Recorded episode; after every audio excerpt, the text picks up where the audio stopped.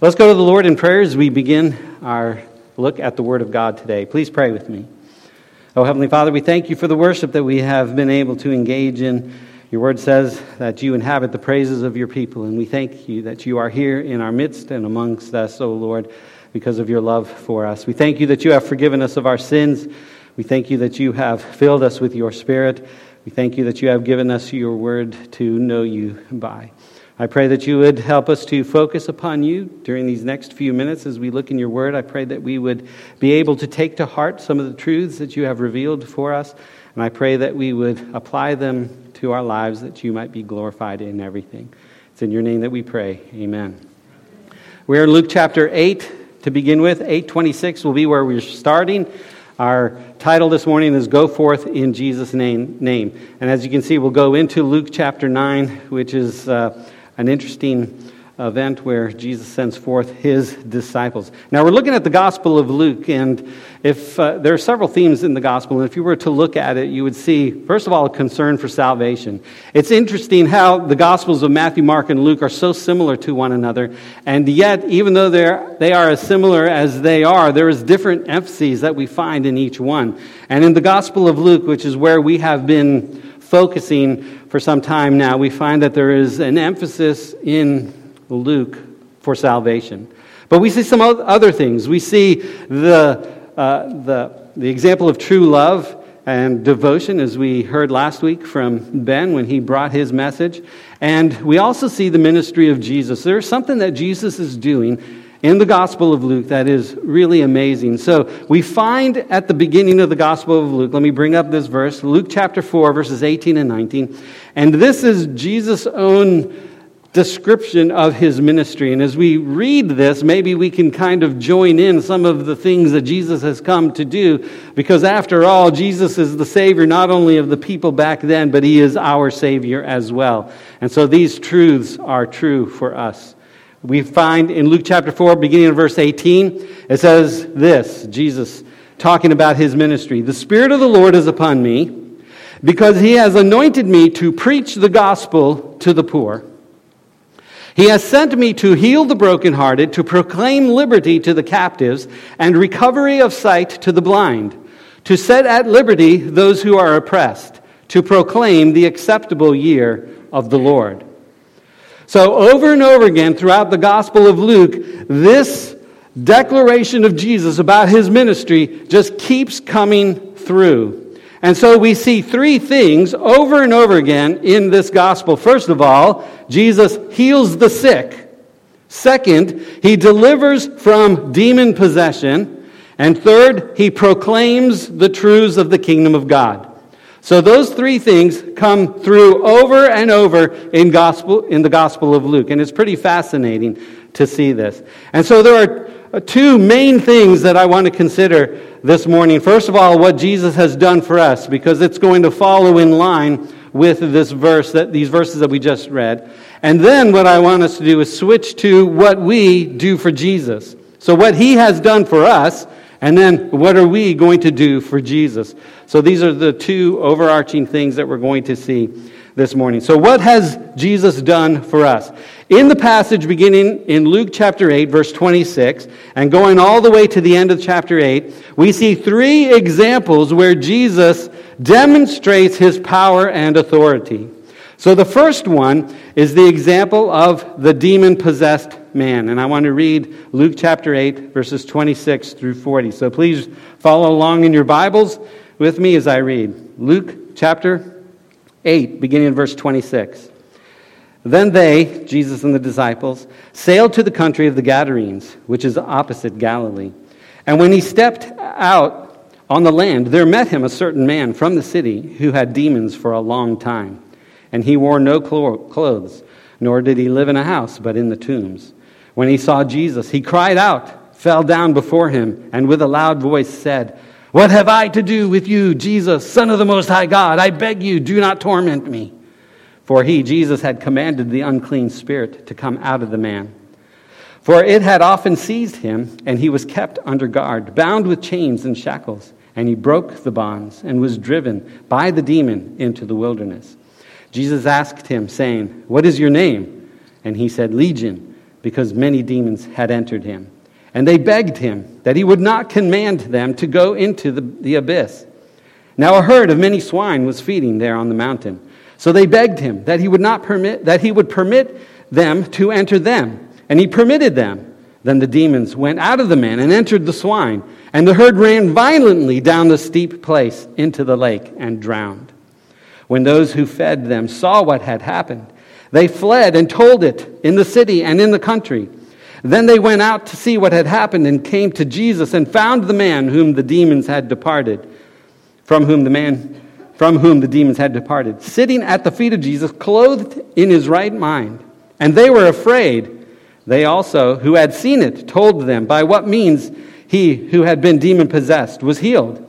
Then the whole multitude of the surrounding region of the Gadarenes asking him, asked him to depart from them, for they were seized with great fear and he got into the boat and returned.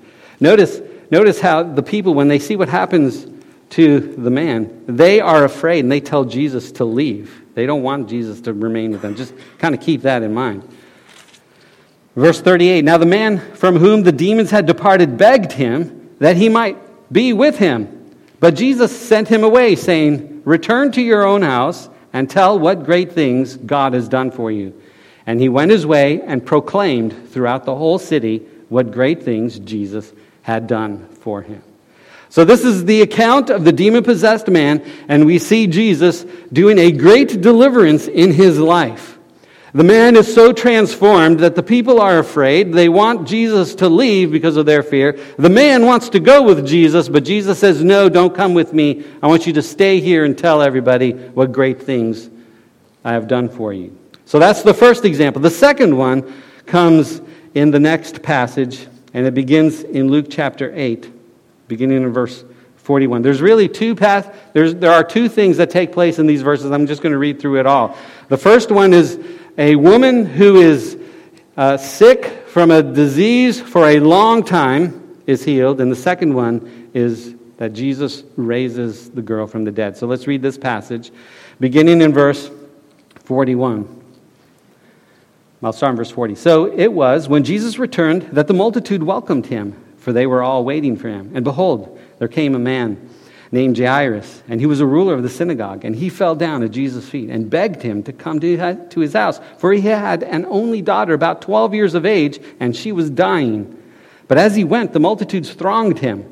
Now, a woman having a flow of blood for 12 years, who had spent all her livelihood on physicians and could not be healed by any, came from behind and touched the border of his garment, and immediately her flow of blood stopped. And Jesus said, Who touched me? When all denied, denied it, Peter and those with him said, Master, the multitudes throng and press you, and you say, Who touched me? But Jesus said, Someone touched me, for I perceived power going out from me. Now, when the woman saw that she was not hidden, she came trembling and falling down before him. She declared to him in the presence of all the people the reason she had touched him and how she was healed immediately. And Jesus said to her, Daughter, be of good cheer. Your faith has made you well. Go in peace.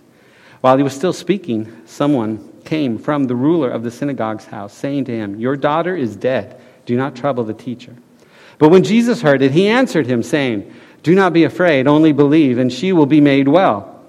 When he came into the house, he permitted no one to go in except Peter, James, and John, and the father and the mother of the girl. Now all wept and mourned for her.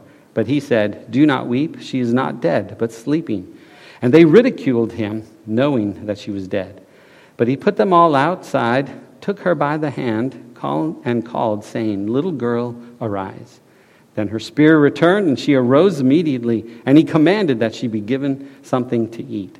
And her parents were astonished, but he charged them to tell no one what happened.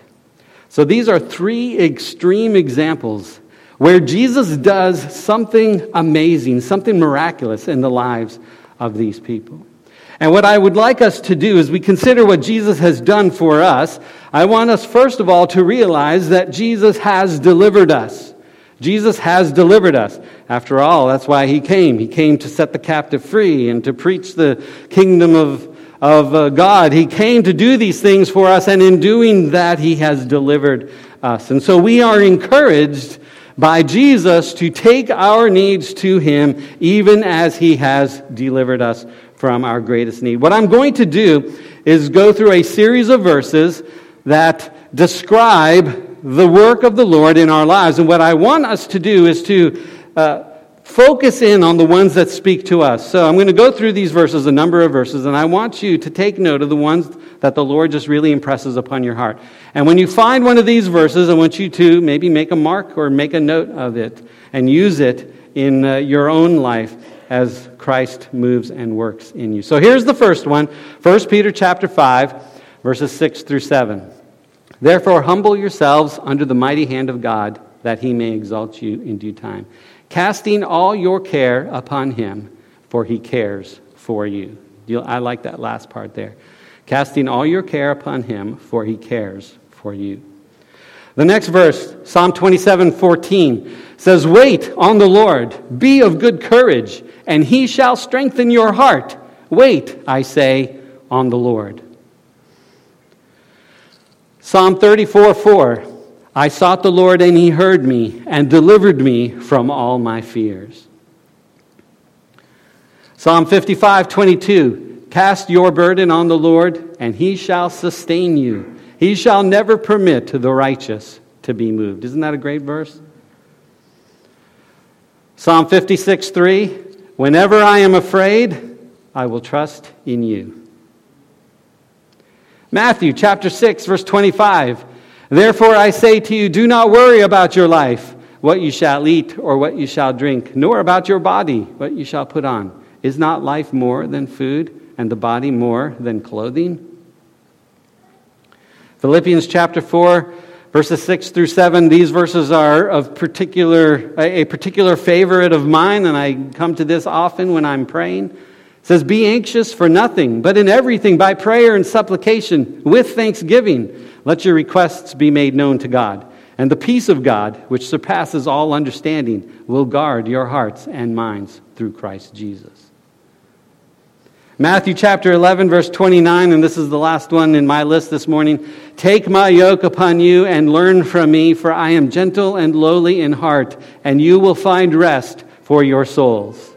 So, some, some great verses that we find in Scripture, and these are just a, just a touch of all of the wonderful verses that share the same thing about Jesus' care for us and Jesus touching our lives and Jesus delivering us from the situations that we are in. And when you read your Bible, when you do your devotions, or maybe you're doing the five by five by five and you're going through the New Testament, make a note of the verses that speak to you in, in these ways, the ones that minister to you for your situation that you are in. Make a note of them and highlight them and write them on, on a card or a paper or something so that you are reminded of them day by day. Use the Word of God in this way to bring the encouragement of Christ to your heart.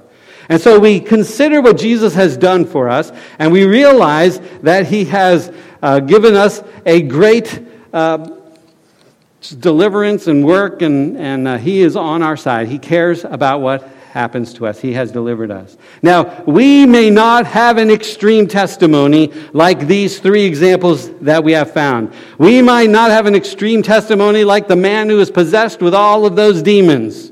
We may not have a testimony like that. Or we may not have a testimony like the woman who is healed of an incurable disease. We might not have a testimony of that extreme of a case. We might not have an, an, extreme example like the girl who died and is risen again from the dead. We might not have experienced that ourselves. But even though we have not experienced these extreme things in our lives, maybe, we still have a testimony, each one of us as a believer in Jesus. And the testimony is this that we have been delivered from our worst plague, and that is the plague of sin. He has delivered us from that. Praise be to the Lord Jesus Christ, who died on the cross, who shed his blood that we might be forgiven. Amen. And because we are forgiven, we have the hope of eternal life before us. So praise the Lord for what he has done for us. He has delivered us. The second thing he has done for us is this He has given us peace.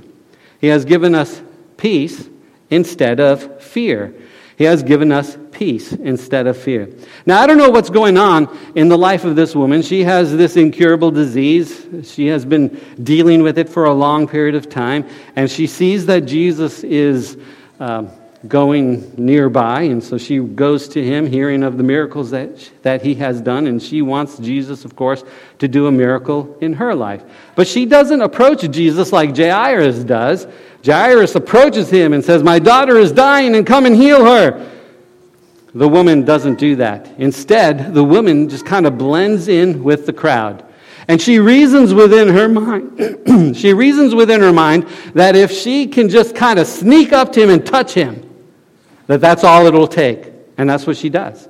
She sneaks up to Jesus. She is timid. She is hiding. She's kind of blending in with the crowd. She doesn't want to make herself, you know, come out in the forefront. She sneaks up to Jesus and she touches him with faith for her healing because she has no other hope. And Jesus immediately dis- determines that someone has touched him and been healed. Power has gone out from me. Now that's a puzzling statement right there, but she, but he has felt it as in response to her faith. And so, of course, he confronts the crowd. Uh, he confronts the crowd trying to bring her out. I, I believe he really knew who did it, but he wanted her, rather than hiding in fear and in her insecurities or whatever, to express that she has had faith and she has done that. So it doesn't say that, but uh, I, I, just think that that's what's going on here. And then when we consider Jairus, he is afraid. In verse 50, it says, When Jesus heard it, he answered him, saying, This is Jesus to Jairus after they find out the daughter is dead. He says to him, Do not be afraid. Do not be afraid. Only believe, and she will be made well. Now, who can blame him for being afraid and anxious and, and full of worry and anxiety because of the situation that, that he is in? So, in these two accounts in particular, in Luke chapter 8, verse 48, he says, Daughter, to the woman, be of good cheer. Your faith has made you well. Go in peace. And this is Jesus bringing peace to us instead of fear. And to the man, he says, Do not be afraid only believe. And so, therefore, there is this peace that Jesus brings. There's this comfort that Jesus brings. Even as he brings deliverance, he brings something else that is important to us, and that is the peace of God, or even more importantly than that, peace with God. And this is what Jesus has done for us. He has delivered us from our sins when we're talking about us as believers today. He has delivered us from our sins, and he has brought us into peace with God. And this is what it says in Romans chapter 5, verse 1. Having been justified by faith, we have peace with God through our Lord Jesus Christ. Now, this is of no little significance when we consider peace. Well, you know, okay, well, peace, that's a, that's a good thing, but it's, a, it's not just a good thing, it is a great thing, especially when we're talking about our relationship to God. Because sin separates us from our relationship to God. There is no peace there. There is no friendship. There is no closeness. There is no relationship at all. There is just animosity and division because that's what sin does. And this is why we proclaim what Jesus has done on the cross because he reconciles us to God. He takes away that sin that has divided us and he brings us together. He reconciles us with the Father and we now have peace with him. We are no longer enemies of God. We are no longer separated from God. We have peace with God. It's like if you have uh, some animosity or trouble going on between a couple of people or members of the family and they're separated and uh, whatever one or the other has done and has caused this division in the relationship you have somebody else who comes along and tries to bring them together. And when there is this division there is no rest and there's no peace and there's no joy you want to avoid and you try to attack and you know just trouble and turmoil but when there is a reconciliation there and you ask for forgiveness and the, the relationship is restored and peace comes in, well, then you can go forward and there's joy and there's peace and comfort. And this is what God gives us. Our sin had separated us from Him, but Jesus Christ's blood on the cross has reconciled us to the Father, and now we have peace with God. And this is what we talk about when we talk about a personal relationship with Jesus Christ. A relationship with God or being right with God is not about who your parents are. It is not about what church you go to. It is not about how often you go to church or how many good works you do in the name of God. A personal relationship with Jesus involves asking for the forgiveness of sins and having your relationship reconciled with Him. That is the first and foremost thing that needs to be taken care of. And so that is what Jesus has done for us. He has made peace with God. He has taken away the fear and the guilt and the insecurities that sin bring to our heart. That is what he has done for us. He has delivered us and he has given us peace. And now we turn to what we are going to do for Jesus. And this takes us to chapter 9 in Luke. And it says this I'm going to read the first six verses. It says this Then he called his twelve disciples together and gave them power and authority over all demons and to cure diseases. He sent them to preach the kingdom of God and to heal the sick. And he said to them, Take nothing for the journey, neither staffs nor bag, nor bread, nor money, and do not have two tunics apiece. Whatever house you enter, stay there, and from there depart. And whoever will not receive you, when you go out of that city, shake off the very dust from your feet as a testimony against them. So they departed and went through the towns, preaching the gospel and healing everywhere. Now, this is really fascinating. So, Jesus has brought his disciples, he has called them, and he sends them out in order to do certain things. And so, this is applicable to us. As a matter of fact, each of the, the points that I'm going to bring up here are found uh, more than once throughout the New Testament and reflect the believer's relationship to Christ within the life of the church. And so we're going to see each one of this, these things. So, what is the first thing that we see here? First of all, he calls his disciples together. He called his disciples together. Now, the word calling here is not the word calling as to come to a certain position. So he's not calling these men to be his disciples or to be the future apostles or whatever. He is calling them in the sense of coming together alongside of him for the work. He is calling them to join him in service. It is the idea of working together. This is seen in the New Testament, especially in Paul. Paul, uh, in Paul, Paul in his epistles, he mentions a lot of names, especially towards the end. And uh, he will name the person and then he will express something about his relationship to them. So, one example is Colossians chapter 1, verse 7. And he's writing to the Colossians and he says this As you also learned from Epaphras. So, he names this guy, Epaphras, and we don't know much about him except that Paul mentioned him, mentions him. And then he says this, our dear fellow servant. And, and that's the idea. That's the point that we want to zero in on. Epaphras is a fellow servant who is a faithful minister of Christ on your behalf. This is the way that Jesus is calling his disciples. He's about to send them out, so he calls them together to do the work that he has been doing. The exact same thing. You'll notice he says, well, I'll come back to that in a moment, but here is the call. And so, uh, and by the way, this is not just for these 12 disciples. In chapter 10, in the next chapter, he's going to send out 70 of his disciples. 70. And we don't even know who those 70 were.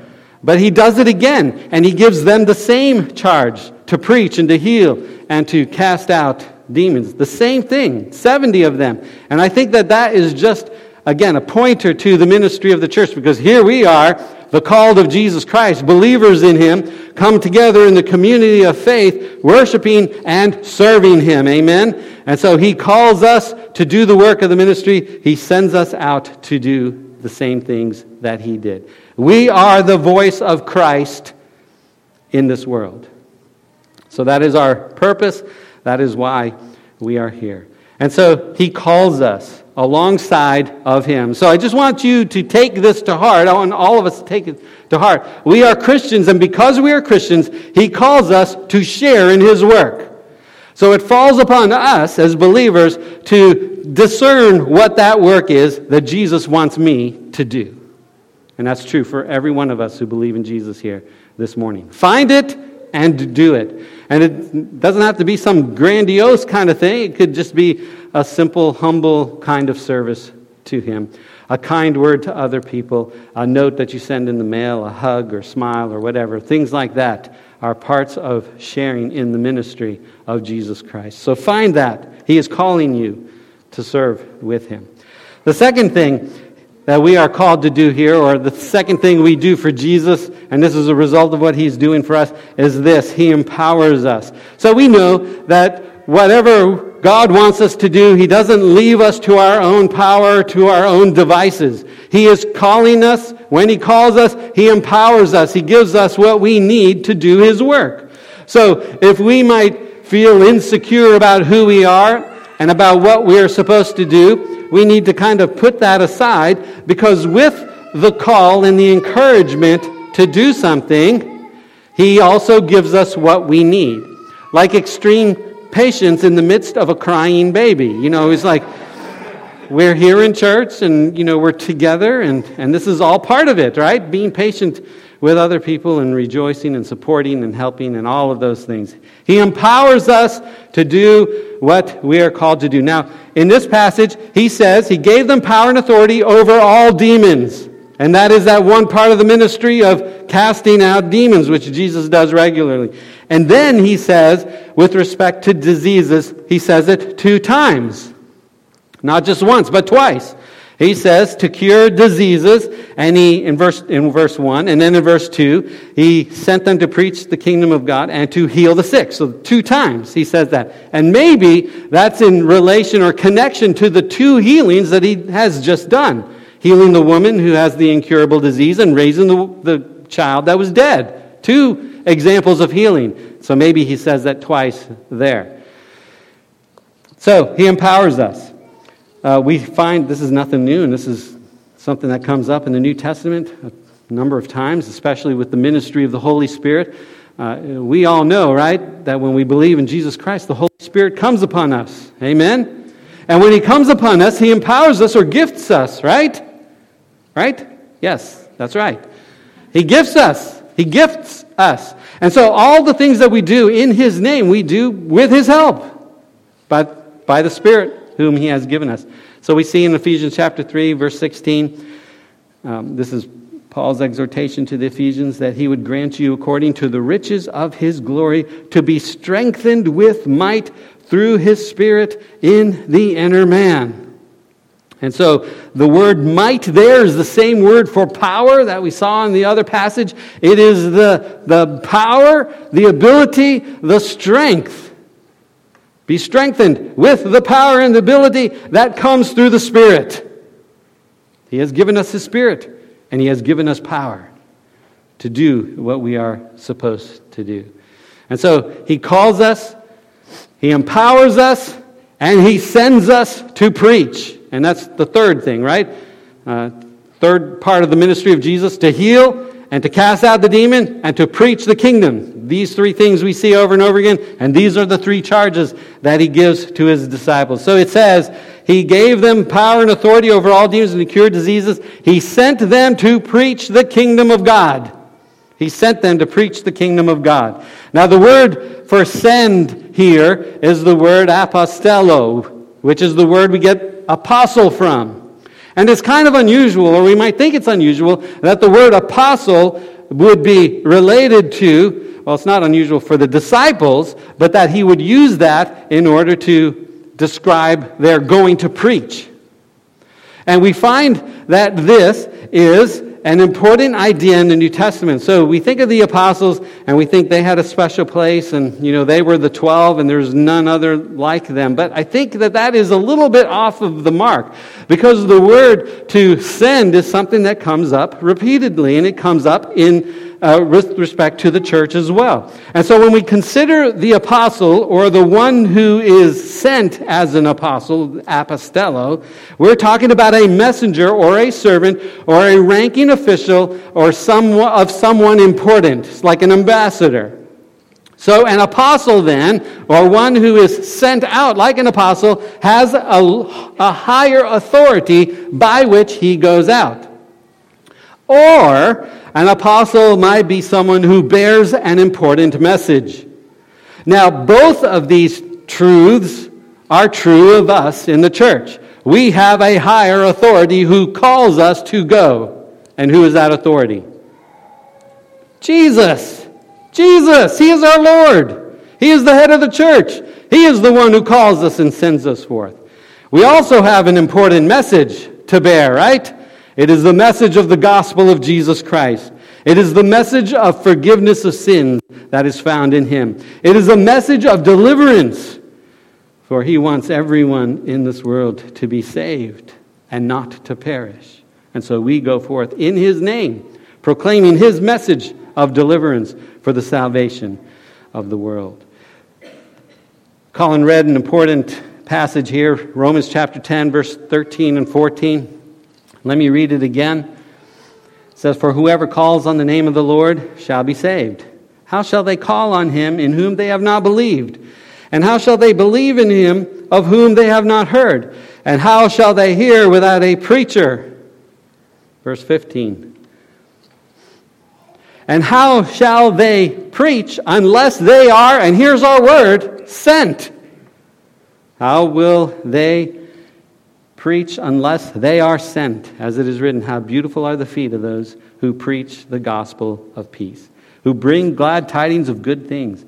But they have not all obeyed the gospel, for Isaiah says, Lord, who has believed our report? So then faith comes by hearing, and hearing by the word of God. So we are talking about calling on the name of the Lord and being saved. And being saved is a result of hearing the word preached hearing the gospel preached. And those who preach have beautiful feet. Uh, you all know Frank Parkinson, right? He's a part of our church. And he's not, where is he? I was just hoping he was going to be here today. But uh, he always says to me recently, he keeps on saying to me, he says, Pastor, you have beautiful feet. So, you know, part of me, I know what he's saying. On the one hand, so I rejoice, but on the other hand, you know, the feet, uh, okay, I have beautiful feet. Well, you know, you don't want to see my feet. We'll just take Frank's word for it. But uh, really, the idea is about how beautiful are the feet of those. The feet are the ones who go. We go with the word, the gospel. We go, we take it out, and we proclaim it. So that people can be saved. We are sent, apostello. We are sent to preach the word. We are apostles of Christ because of Jesus, our authority, and the message that we bear is of import. So, he sends us to preach. He sent his disciples to preach. The next thing is he, gave, he instructs us. And uh, we saw earlier that he empowers us. If he calls us to do something, he empowers us to do it. It is by the gifts of the Spirit and the presence of the Spirit of God that we are strengthened and given the ability to do what we're called to do. But along with that, there is instruction too. And here, there's some particular instruction that Jesus gives to the disciples. He says, Go and do this and do that, and, and this is what I want you to do this time. And you know, it's the same instructions. Well, I, I mean, the same in that we have instructions as well. In other words, we take this Word of God, which has all kinds of instructions, and we are to read it and, and take it in, and we are to apply its instructions, its truths to our lives. So, for example, if you're reading along and it says, pray without ceasing, hey, well, there you go. Some really important instructions, right? About our prayer life. And so we are to make sure that we apply those instructions to our life. Pray. Just pray. Some of this, I mean, most of it is not anything. If you've been in the church for any length of time, it's not that it's a surprise or that we are unaware of it. What, uh, and you hear me say this over and over again, it's, it's actually applying what we already know to do. So a lot of times we know the stuff up here, but having it like come out here, that's a whole different story. Um, the Bible says, don't worry, don't be anxious. Pray instead. If you're being tempted, well, pray. Well, pray prayer is like a big thing for us as believers. The point is this we have all kinds of instructions given to us on how we are to serve Him as we go forth. We are not to make up our own rules. That doesn't mean that we're not to think about it, but we have to make sure that what we think and what we apply lines up with what the Word of God teaches us. And so we, we kind of rein in where we're going and what we're saying from the Word of God. We just kind of bring it in. He has given us instructions. And then the last part, and this is pretty obvious, we obey him. We go forth and we obey him. Now, this is really interesting because remember the demon possessed man, after he was healed, he wanted to become one of Jesus' disciples. He wanted to follow Jesus. And what did Jesus tell him? Can you believe it? What did Jesus tell him? You remember? He says, No, go home. Right? You remember that? It's like Jesus here is turning away a disciple willing to follow him. And Jesus says, No. But that doesn't mean that the man was not going to be a disciple of Jesus. You remember the people, when they saw this man healed by Jesus, they were afraid and they told Jesus to what? Go away. Jesus tells this man to go home, verse 8. Let's go back to chapter 8, verse 39. I always love this. I mean, this is just a great passage here. Verse 39, Jesus says, Return to your house, 839, return to your own house and tell what great things God has done for you. So he wants this man to go forward and to proclaim the truth. And he does. And he went his way and proclaimed throughout the whole city what great things Jesus had done for him. Now, when Jesus returns a little bit later in verse 40, says, when Jesus, so it was when Jesus returned that the multitude welcomed him, for they were all waiting for him. So we see that, uh, I'm not sure if that's the exact verse, but there is a verse where, that talks about the, the next time he returns back to this place where he delivered the demon possessed man. Instead of sending Jesus away, this time they welcome Jesus. They have heard the testimony of the demon possessed man. They have heard and seen what Jesus has done for him. He has proclaimed it to all the people where he lives. And the next time Jesus comes to their land, he is received and he does great miracles among them. And that is the ministry that we take up. We are to take what Jesus has done for us. He has delivered us and he has given us peace. And he sends us out into the world to proclaim that deliverance and that peace to those that are around us. And you know, at first, they might reject us too. Just they might be afraid of what it means to become a Christian. They might be afraid of becoming a fanatic. They might be afraid of uh, what they might have to give up in their lives. They might not receive your message at first, but if you are faithful and you continue to show the love of Christ, there will be those that God moves in the hearts, in their hearts, and He will change them and He will transform them, and they will receive you down the road, possibly. After all, there is not a person who is not brokenhearted out there. There is not a person who does not know Jesus who is not brokenhearted and struggling and feeling the guilt of sin. There is not a person out there who does not believe in Jesus there is not a person who does not need Jesus and the peace that Jesus gives. Not a single one. And He has called you and me. He hasn't called the angels. He hasn't called other things or beings or creatures or anything. He has called you and me, just regular people. He calls us to go forward with that message and to preach it and to turn people to Jesus. And so let us go forth. Let us. Uh, let us uh, determine or purpose within our hearts that we are going to go forth and take the message of the kingdom and preach it to the world.